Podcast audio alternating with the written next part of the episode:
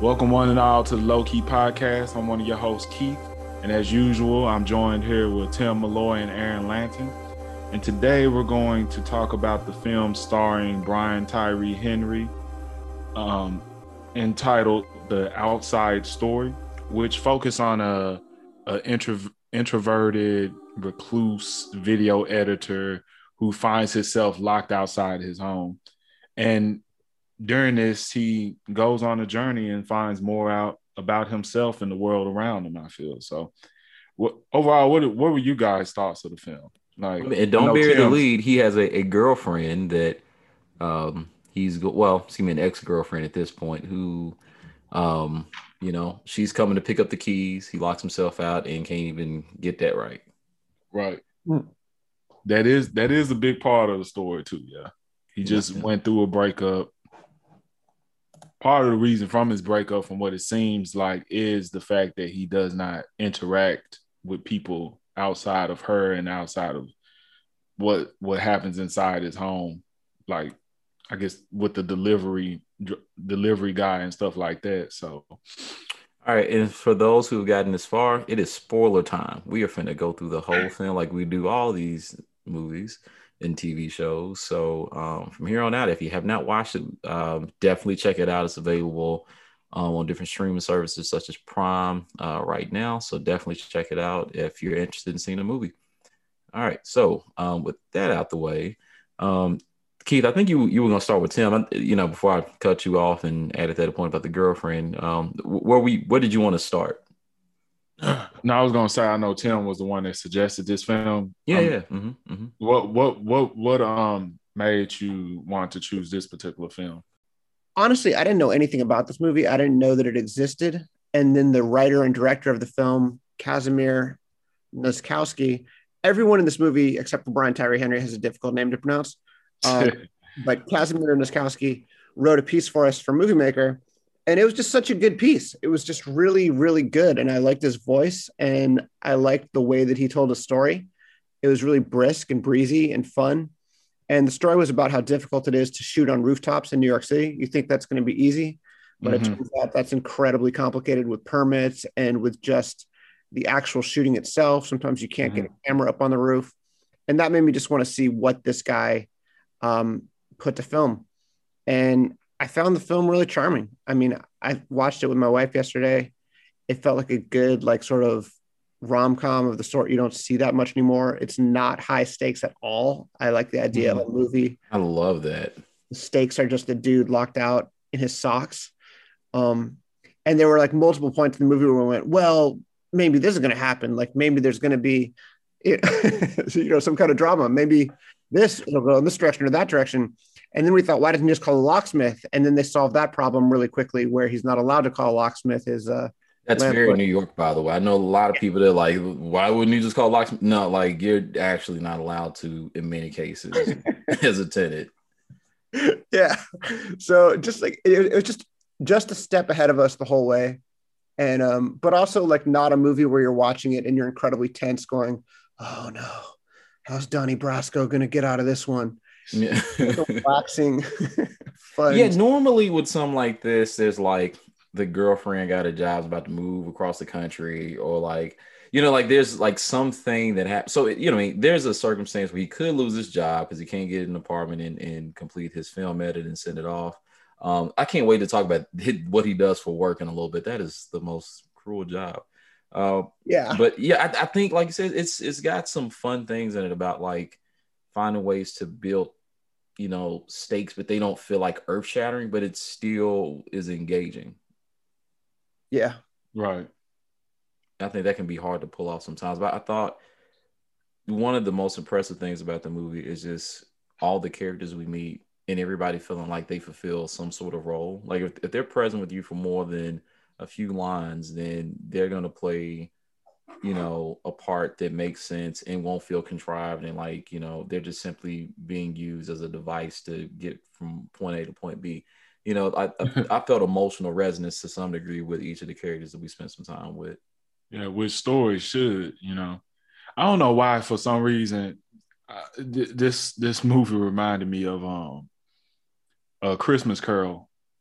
Okay. Like, I it, well more because it's like you know every every story to an extent has like some type of moral or something that it feels like that the that the that the artist is trying to teach you, and and we we see him meeting all these different people, like you said, like all these different characters. They play a part into making him kind of change his mind, you know, and view the world in a different light than what he viewed it at first.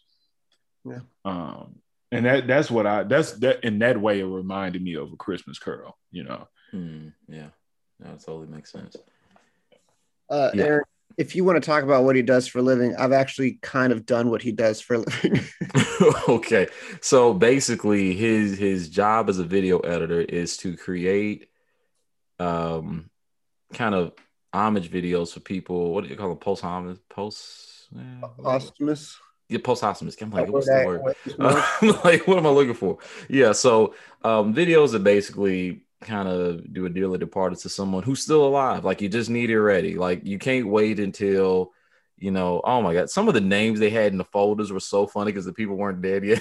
but uh, Straight up name names. They had Woody Allen in there. I believe yeah, they had Jeff Bridges in there, which was messed up because after the movie came out, he announced that he was dealing with some medical stuff. oh my goodness, Um, they had I- Sean Connery in there. yeah, they explicitly mentioned, I believe, Lindsay Lohan, right? Yeah, yeah, they were like because they asked who's the youngest person you've had to do one on. Dude, y'all think best like hit the is- boat? I, I worked at the Associated Press when they definitely had an obituary written for Lindsay Lohan, like when she was having a lot of trouble. Oh, and I I'm feel sure. like I, I feel like, by the way, Lindsay Lohan has dealt with a lot of substance abuse stuff, and I think it was really fucked up when people were, you know, treating it like a joke. Um, but you know, AP just took the approach that we're not rooting for her to die. We don't wish anything bad for her, but a lot of bad stuff has happened lately, and we will be ready.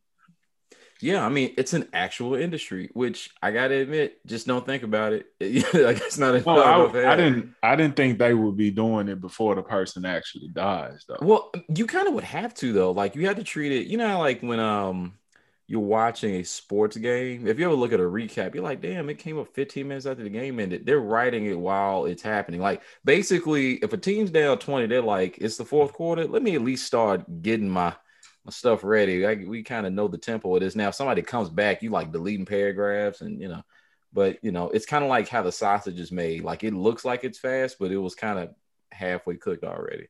they call it prep.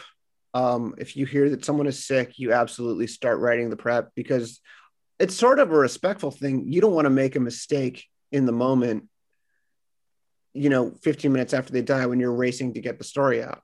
You yeah, a lot of people, when Prince died, for example, it took them a little while to get their stuff out because no one expected it. You know, I believe I wrote Prince's obit for the Wrap. I think so. If I didn't write it, I wrote another story really quickly, and it is incredibly frenzied. Like, how do you appreciate someone like Prince that quickly? Like, how do you how do you just like put it in perspective and also successfully break the news of what happened and be sensitive about it, um, and not treat it like, you know, you you can just say he died. Uh, here's what time he died and things like that, but that completely misses the momentousness of what happened.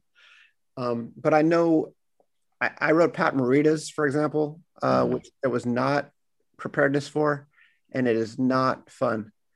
The one Yeah, that like, the I wonder if someone's done Stevie Wonder yet. I almost promise you there's one out there because he's another momentous figure. Uh, I know there was a great one for Kurt Vonnegut that was in the AP archive for a long time. And I don't know if anybody's read Slaughterhouse Five, but every time somebody dies in Slaughterhouse Five, it says, and so it goes. Ah, that's pretty cool. There's a line where he goes, you know, he was killed, and so it goes. And Kurt Hmm. Vonnegut, the last line of his obituary said, and so it goes, which was so beautiful and so good. And then when the obituary actually ran, I guess whoever was editing it wasn't a Kurt Vonnegut fan because oh my god. I was like, come on, this is one of the best obituaries I've ever read. Yo, I would be livid. Yeah. Livid, I say. It printed without this. Oh, I'd be so mad. I mean, you could do that, like if it's just like, all right, the website, all right, whoever saw it first, all right, they missed it. But that's in print. I'd be hot. God, that sucks. Um, but you know, th- th- this gets to one of the things about the movie, and it's like it's brisk, and I, I like a lot of things about it. And it's like one of those things like, you know, well, I wish this was in there, I wish it would, this was in, you know, not in there, whatever. Um, even they even just spent just a little bit of time speaking to so Brian Tyree Tyree Henry's character's name is Charles. And I wish they had just mentioned like, hey, this actually this job is partial was giving Charles like this anxiety and this feeling of you know, but it might like not be doom. Yeah, it doesn't. It might not be that. We, I, I don't. And maybe I missed it. I never really got the um understanding of what made him kind of turn in on society. I mean, I'm an introvert, so I get that in general. Um, but you know, we we do have to if we're gonna have people who are in our lives who are not like us go outside occasionally and, and talk to folks, especially when Corona's not happening as an excuse. So I, mean, I was just curious to see that, but I don't really need it. But it did make me wonder if, if the job is one of the things that kind of led to, you know, getting into that kind of mental state. Right. I mean, because they do mention like his um girlfriend's job. That's um the girlfriend's played by Sonequa Martin Green. Correct. Um, she uh part of like why she fell into to this whole thing where she felt and and and cheated and made out with another woman was part because of the stress that she deals with as a lawyer. So we see what her job does to her and how that affects her. I think just like what you said with um Charles, with the Charles character, I don't think it's needed as much because I mean we we know it's people that's like that, you know, that's just that. Well, and and she doesn't say this outright, but Charles isn't giving Isha, so Sonequa's character, an outlet to.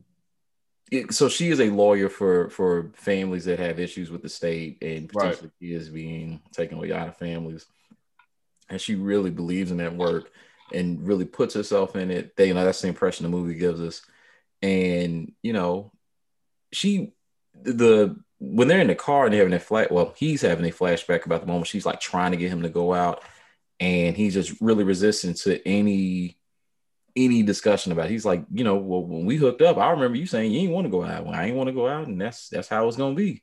Mm-hmm. You know, like why we gotta do that? We don't need other people.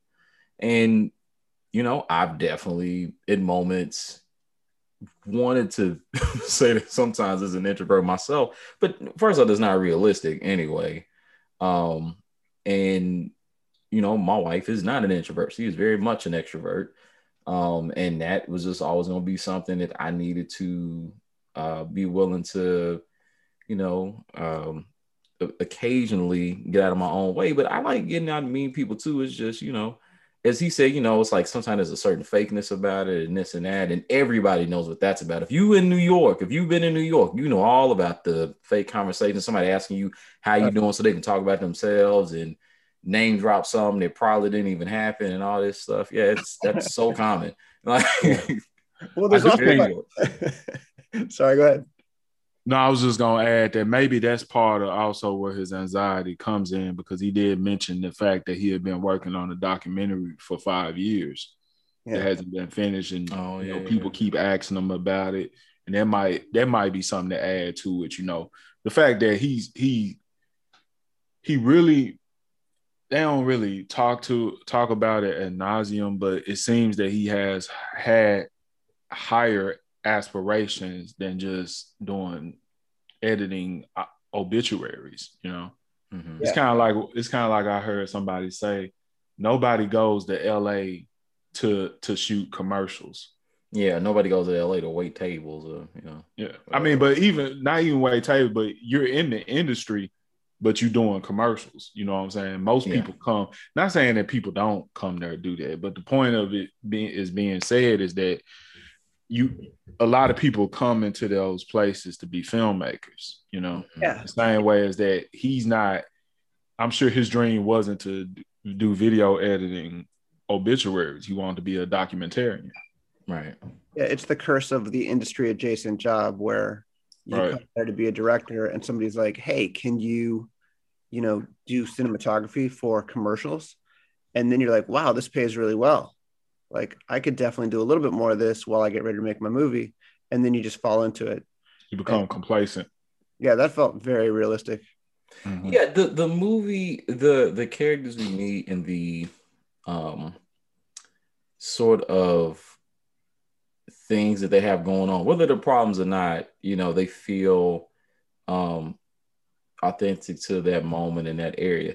So Keith, just to be clear too, so they're in Brooklyn. This area of Brooklyn they're in is almost certainly like right around like where the kind of like the center what we consider like almost like a downtown area of Brooklyn. So that's like next to the Barclay Center, where they have all these brownstones and. Yeah, did you think like Fort Greene? Did you think like Park Slopish? Like where? Yeah, yeah, it definitely is because um I know like I used to be in that area all the time. Yeah, and yeah, I mean it it's unmistakable once you've seen it um in a lot of ways, uh, especially like the way the the front of the brownstones have that um, they each have the little areas we have like a garbage can and they're inside the gate. Like there are other places like that. Say that again. Like by Prospect Park or yeah, yeah, over in that area. So yeah. I think you know, I, I, could locate, I could see it in my head, and it, it really did kind of feel, you know, like you were living in that place, like you know, the people you see, the the stores, the, just the vibe of the area, and the kind of people that are there. So Keith, uh, yeah, they're, they're being funny, ha ha ha. But yeah, there there are people at random who will just show up to meet with strangers to you know have relations with each other, and they're just whatever they they not tripping. There's a New York Times review that says that the headline to give you the flavor is the outside story review Brooklyn as no one has ever known it, and then they write. Um, uh, this is a toothless version of the city where disputes between neighbors are solved without a single swear word, where confrontations with police are resolved over a sandwich. Even the streets seem scrubbed of grime, grit, color, and texture. But honestly, I don't know. When I lived in Park Slope for my blissful year of, it, it was the most cozy, comfortable, friendly place I've ever lived in a lot of ways. I mean, it's like it, it was like too comfortable. It was like yuppie paradise. Yeah, I I would just want to get on the soapbox for like 30 seconds about something. Yeah. Cause I was curious about what people said about this movie. The reviews are like all over the place. Like, you know, but I saw this same complaint repeated a few times about like the fact that Charles gets locked outside a brownstone and then a cop comes and says something to him. And they just ex- almost ex- expect the cops to just start busting at them just, just immediately. Just, and I'm like, that's not how interactions work. Like every time you talk to a cop, it didn't turn into, you know, a shootout or a beatdown. Like that's not how that works. And it also oftentimes with with cops, I noticed in different areas, depends on what they just looking at you, the sort of clothes you got on, how you speaking, how you walking. Like it's things they choose to don't pick you, up on. Don't you think also the ethnicity of the cop might make a difference too sometimes? I mean, it could, but the thing I mean, she is, was a she was an Indian woman, so oh, but she she was out there busting folks on those. She was uh, busting with them tickets, but man, killing with them tickets, bro. They are like that. You better move. So okay, so here's the thing. She's not a homicide cop, you know. She's she's not like a detective. I mean, she's handing out tickets. So she said drivers are criminals too. Yeah, damn it. And uh the thing is, and so this is another New York thing. Sometimes and honestly, you don't want characters who live in New York explaining this because it would kind of there's no way to do that and make any sense. But essentially, when you're in New York and you're parked on the street, you have to be parked on either the left or the right side, depending on the day of the week. And if you're not, you get a ticket because the street sweepers need to come through and clean the street. So that's like this whole thing about like why they keep talking about parking a certain place because there's no parking in New York, especially not in Brooklyn. Brooklyn is just like you got to just find a spot and then just cross your fingers and and you hope your shit ain't on like when you come back to get it when you get to New York, you need to go and sell your car. Yes, seriously. yeah, yeah. So yeah, if you listen to this, you're considering going to New York, do not take your car with you. Do not take it. It is going to be a pain in your ass. You're going to pay a ridiculous amount for a car rental every time you go anywhere. Still better than having a car. Yeah. Or at this point, at this point, I would assume you can just kind of Uber your way around stuff. Like if you're at a Costco, can you put your stuff in the Uber or something I, like that? I think you can do whatever. Yeah, New York. Yeah. I, I mean, I don't know. I did whatever. Anyway, we get we get off track, but I'm just thinking about it now. Um, but yeah, I, I really, I, I really, really enjoyed. Um, probably my favorite character is Elena, the little girl. Um, oh, I love her. The James piano player. Um, her it was weird. Like there are different moments of this movie. Very simply will make a shift in tone, but it, it's not like it, it's abrupt, but it doesn't feel like it's breaking the film. If, mm-hmm. because everybody's reacting the way you would kind of expect people to react. Like Charles is kind of like almost he's so out of it emotionally. I feel like like he he's just like intruding on on you know his neighbors. Well, Andre, um, his neighbors orgy all the time. Yeah. and you know, kind of like and even blowing up the bathroom. That was funny. Um, but even like when Elena lets him in, yeah, yeah my thought would have been like, "Hey, I want to use a charger, but can you ask your mother if I can, you know, come in?" And da-da. he's just not even thinking; he's just doing stuff. And the mother just going off, and you know, then he realized Elena has a place. She goes upstairs. Well, it's gonna be on the rooftop to Yeah. kind of um, just chill out. And, and it's interesting here. You you know uh, mention how, how uh, Casimir talked about those scenes because you know I feel like through the difficulties they they found a way to make it work and and really kind of showcase especially like that skyline like it is really cool like most areas when you get um up there because most of most of those uh buildings aren't they're about the same height most of them so rarely is it like you get up top and it, your view is blocked so I, I just really kind of enjoyed that scenery too We went Um, back about a month ago. We just went to New York to just, you know, go to museums and go to Central Park and stuff like that and get a change of pace. Mhm. And because we're in Boston right now. And I forgot and just didn't appreciate New York is beautiful. It isn't just Yeah, a it is. because, you know, there's all the people and all the activity and art and theater and all that. It's actually just naturally beautiful. Like the trees are beautiful, the parks are beautiful, the buildings are exquisite. And just walking around there, you just feel inspired. It's a it's a wonderful place, and I think that gets missed a lot in stories. Yeah. And I think that's I think that's the thing, like, because New York just looks overwhelming to me.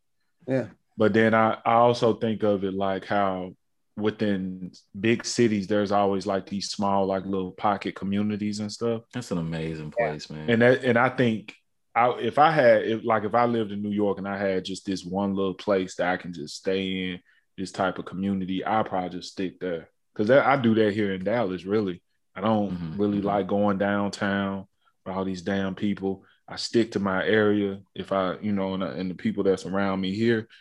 Um, I mean, so I, I could, because to me, I think a lot of it, even with Charles' character, I feel like I, I just picture myself if I was in that situation, if I was in a city like that, I would be overwhelmed. But then again, I've never really lived in a city of that size. So Yeah, it's kind of it's kind of crazy, honestly. Um, Yeah. Also, what did y'all think of uh, the old lady Sarah? I love her. she was cool. Yeah, she she was goofy. I think Kinda.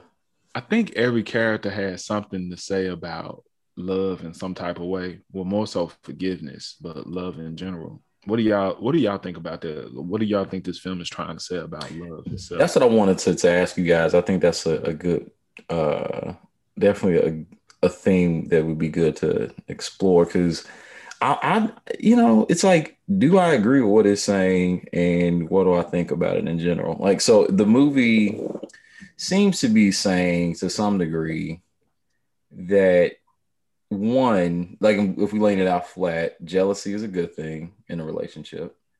Um, kind of keeps the flame going. means you're invested. Yeah. Yeah. Um, also that you know it is possible to forgive um and and move forward even if your significant other has, has you know had a a Valiant. moment of, yeah ma- made a mistake how we put these things Yeah. um it's and the thing is like i don't know how much i buy it like Oh. I, I because I don't know if the movie earns the way the the forgiveness happens when we see it. Yeah, so what throws me off is the the jealousy thing, right? Like, for example, so when I think of jealousy, I think like, you know, like where you see your you see your girl, you see your wife just talking to a guy, and you get upset. You know what I'm saying?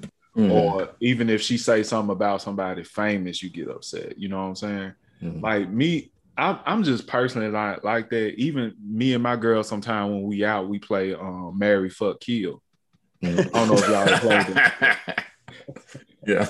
And and it, and I think from doing it, it kind of brings down like that that though like that feeling of like feeling jealous and stuff all the time. We just cause cause we understand that the other person gonna be attracted to other people the Mhm. same way that I'm you gonna be attracted to other people also, right?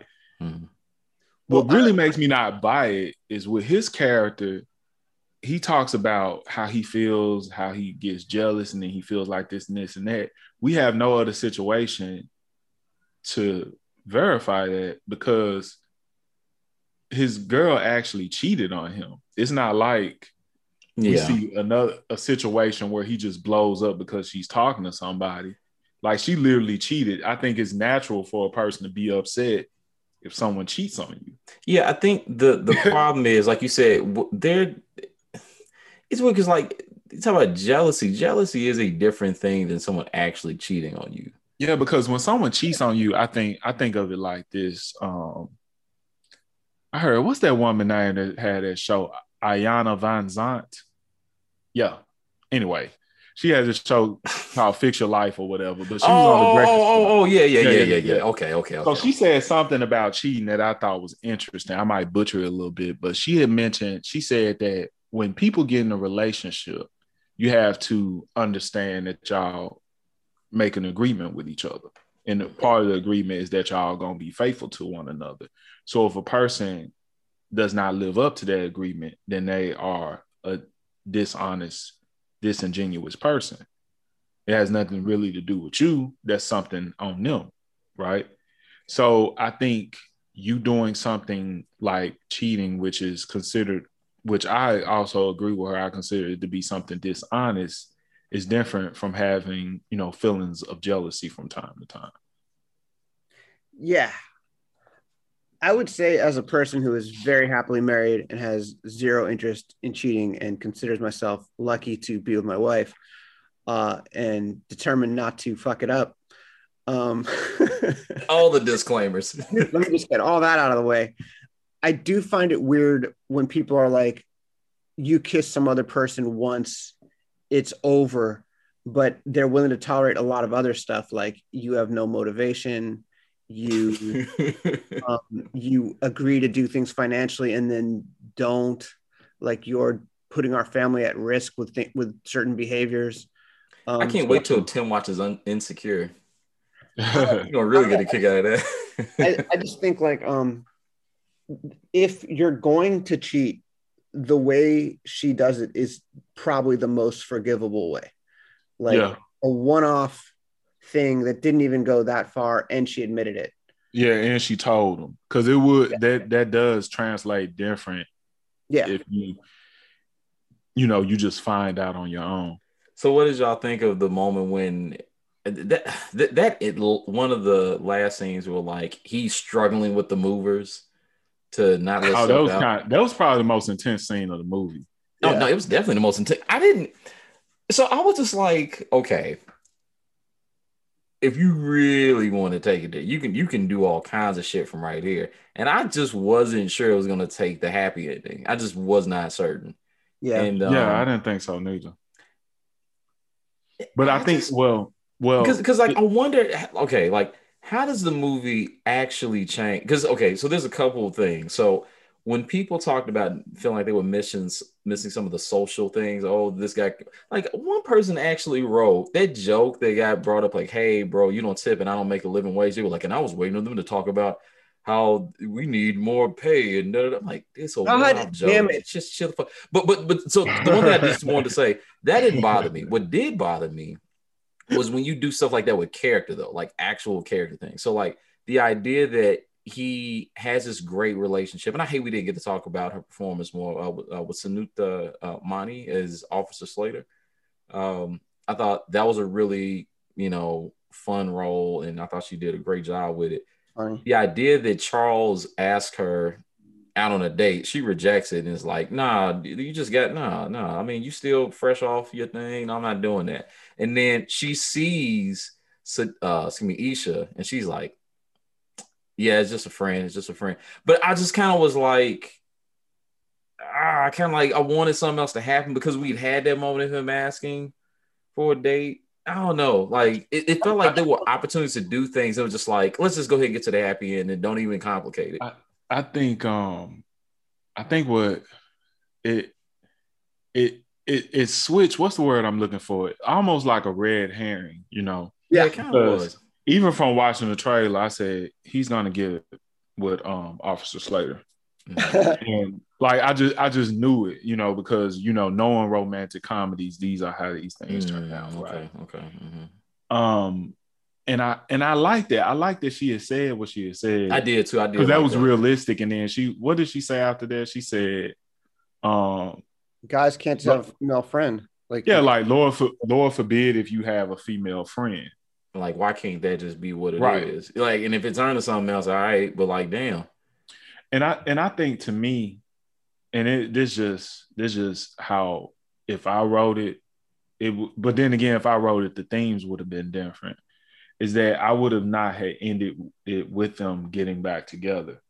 Because now, but then, but then at the same time, I think one of the biggest parts in what they're talking about when it comes to love is forgiveness and just loving a person unconditionally. But so, right? the, but but what I thought, what, see, it would have hurt that. Like if I'm writing it, you know, you know how did you get to love your characters? You know, your characters taking your journey, they go where they go, and sometimes it's not up to you as a writer. You just need to write it out the best way you know how in the way that feels right for what you're trying to say. Yeah.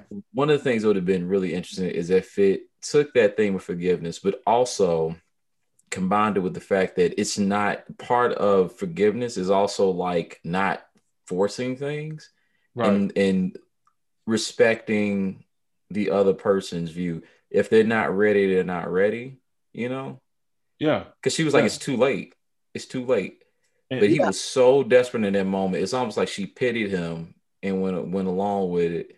That's what it felt like when it was happening. It didn't feel like she was doing it because, like, it not just pitied him, but was concerned about what could happen if it continued, if it went further. Yeah, and it's almost like there was a certain realism to the movie to a certain point, as far as like character interactions up until that point and then that's when it's like, oh, okay, we just gonna wrap it up with a cute little bow. And this, yeah, that's uh huh. Uh-huh. Yeah, that's how I felt too. I know if I wrote it hundred percent, I would have ended it with them going back into the apartment and then us wondering what happened when they went inside. Oh like, wow! Which, which absolutely, which is cool. It's, but uh, we would have missed that like sort of set piece of the movers, which they honestly could have like played for even more laughs. Like they kept it pretty grounded. Yeah, I I, I like everything that's in there. I just, you know, and again, I don't, I, I, don't dislike the ending. I actually, it, I walked away feeling good, you know, yeah. Um, like, all right, like I, I am rooting for this character and I feel like he's going to grow no matter what. I just didn't want him like getting in trouble, you know, yeah. when that moment was happening. I think, I think just based off how the movie, how it plays off everything with the characters and the plot as it moves forward, I think it, to me, it would have served better with them kind of parting ways, but him learning, still learning that lesson at the end. Yeah, I, I also that would have been a better. And also, it was just kind of like one of those things. Well, I guess I related to it because what was it? I think what was it like two or three years ago? I had a, a bad breakup, mm. and I remember, and looking back in it on it once, you know, once you get over the whole, you know, mourning phase, breakup stuff, you just start to spend more time with like other people yeah. Oh, you yeah. know, because when you're in a relationship, you spend rather you realize it or not, you spend at least about 80% of the time sometimes with the person that you're with. Mm-hmm. Yeah. You know, so you spend more time with them than you spend with your guy friends sometimes and some of your other friends. And I remember when I was single, man, I met some some of the coolest people in that time, you know. Mm-hmm. Or or I just started doing stuff that I didn't normally do, you know what I'm saying? Started doing martial arts, started getting out more, you know, stuff like that. So that, yeah, think, that would have been cool if at the end we see him doing more of that. Right. Yeah. Just him yeah. being more involved in life. And then you know? after that, maybe they they have a conversation. After that, they close the door. You move, you in the movie. You know, or you know, yeah, that could be good too. Or it's just you know, or or, or they don't they meet just, again. And yeah, you know, whatever happens after. You know, or he he just spend more time with Slater as a friend or whatever. It's kind of like or or, know, or, become the fourth uh, member of Andre's band upstairs. right. hey, I feel like that's some that's some freaky shit upstairs. But um, I was gonna say like it. I every time I think of romantic comedies, the first movie I always go to is The Apartment, because Oh, I I know me and Tim talk about this a lot. I think The Apartment is probably like the best romantic comedy ever made, Still never seen that movie. in my personal opinion. so good. and it and how it you know not to not to ruin the ending but it it ends kind of perfectly though at the same time Mm. and and it and it and it also ends in a way like you like okay do these people become friends? Do they do they get together? You know same thing with like another what classic is the graduate. Yeah. we know how that ends with them on the bus and we just we left with like okay what happens you know?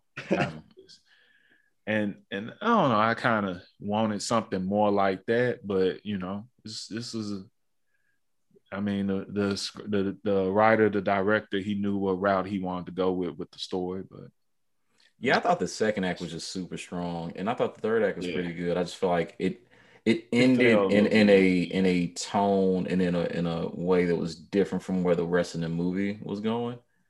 I And feel I don't like, mean like like from a plot perspective, but like you said, just like kind of like you feel like more like this is really what would happen. It was like actually they just didn't want to take it a certain route, and so that's why it ended the way it did.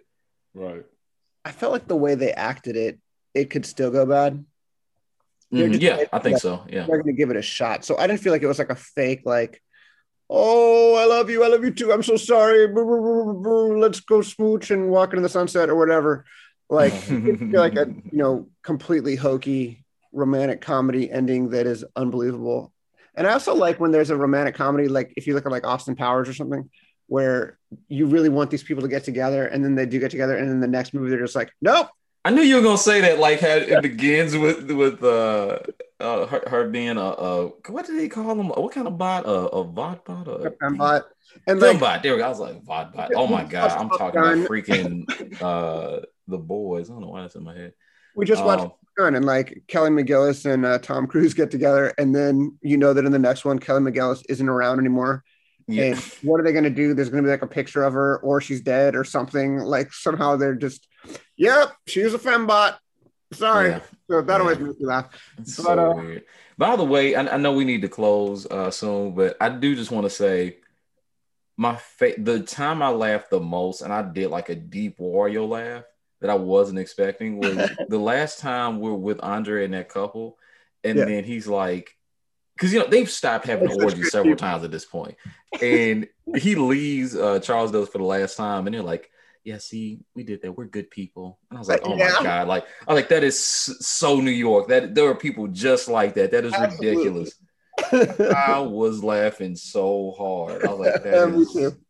God, like that is that that that's such there's so many things in this movie that are just like New York touches that other people won't necessarily appreciate, but they're so funny if you know that city and those people. Oh my god, like it's it's yeah, that, that was a trip. It came Um, up before, but uh, the piano scene, I feel like a movie is always looking for ways to elevate beyond the story that it's telling. And there's different ways to do it where it's like it can be a big climactic fight, it can be just like sweeping cinematography or whatever. To have that little girl go and sit at the piano and play this absolutely beautiful song out of nowhere it's something I've really never seen before. Because in a musical, you know that they're going to sing a song and it's going to be good. To have this little girl just sit down and play the last thing you think she's going to play and have it be so gorgeous, Mhm. I thought really elevated the movie and was a really beautiful, really well done scene.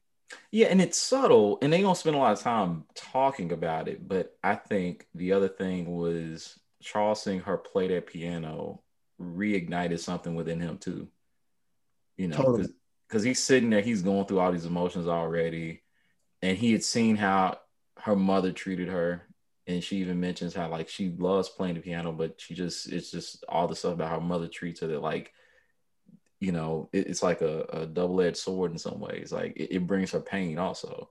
And I, you know, I think all through all the things that happened, like she had the most impact on him that day.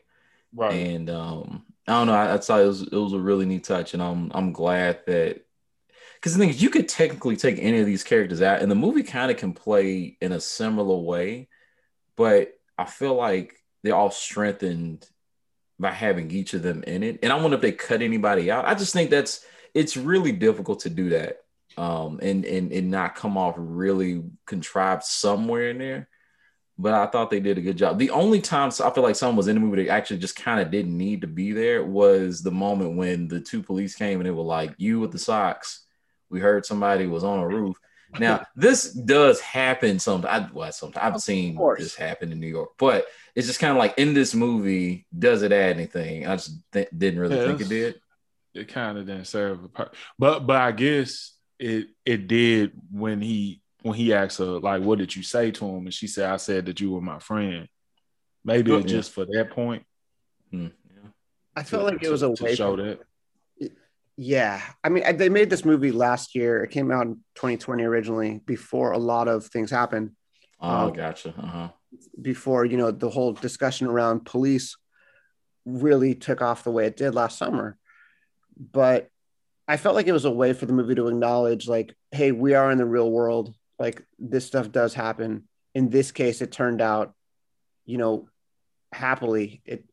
Oh, and a, and a, another cop vouched for him yeah, it turned out as well as it could, but we're not denying, we're, we're not acting like this is a totally rose colored world where, you know, the cops get kittens out of the trees and everything is perfect and happy all the time.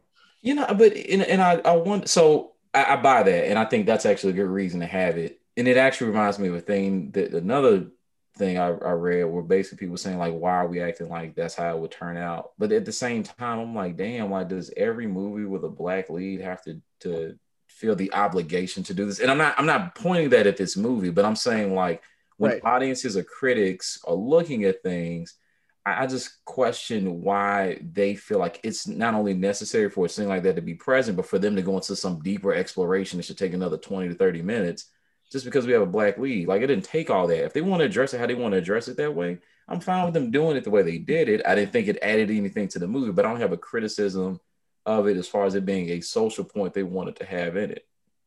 I'm going to be really mean about critics now, especially younger critics, um, and especially critics who don't have that much of an outlet. You have this kind of powerless job. I mean, you're trying to influence people's thinking by commenting on somebody else's artwork, and you're trying to have the biggest imprint that you can. And so you're trying to build everything up to be very important. And when you see a movie that might just be like a lighthearted, you know, optimistic, let me give you a break from all the darkness in the world movie, you have this tendency, and I've done this for sure, to blow it up into something bigger than it is and try to put it in social context and make your point. And it can be very virtue signaling. Right. It, it's just, it's, it's really fucking annoying to be honest. Like I, I, yeah. I wish critics had like the maturity to just take a movie as a movie and, have the security to just take the movie as the movie that it wants to be and not the movie that they think it should be or that right. people on twitter will scold them for not scolding the movie yeah, that's the big thing it yeah. seems like i think um that's part of why i just really stop reading reviews before i watch a movie because you know sometimes it get to a point you don't know or i personally don't know if my view of the film is more so dictated by my own thoughts or the thoughts of someone else that eloquently explain their own criticism about the film. Yeah. Um, so I prefer to watch the film first, and then if I do want to read reviews, I read them later on. You know, to see mm-hmm, what other mm-hmm. people thought about it from there.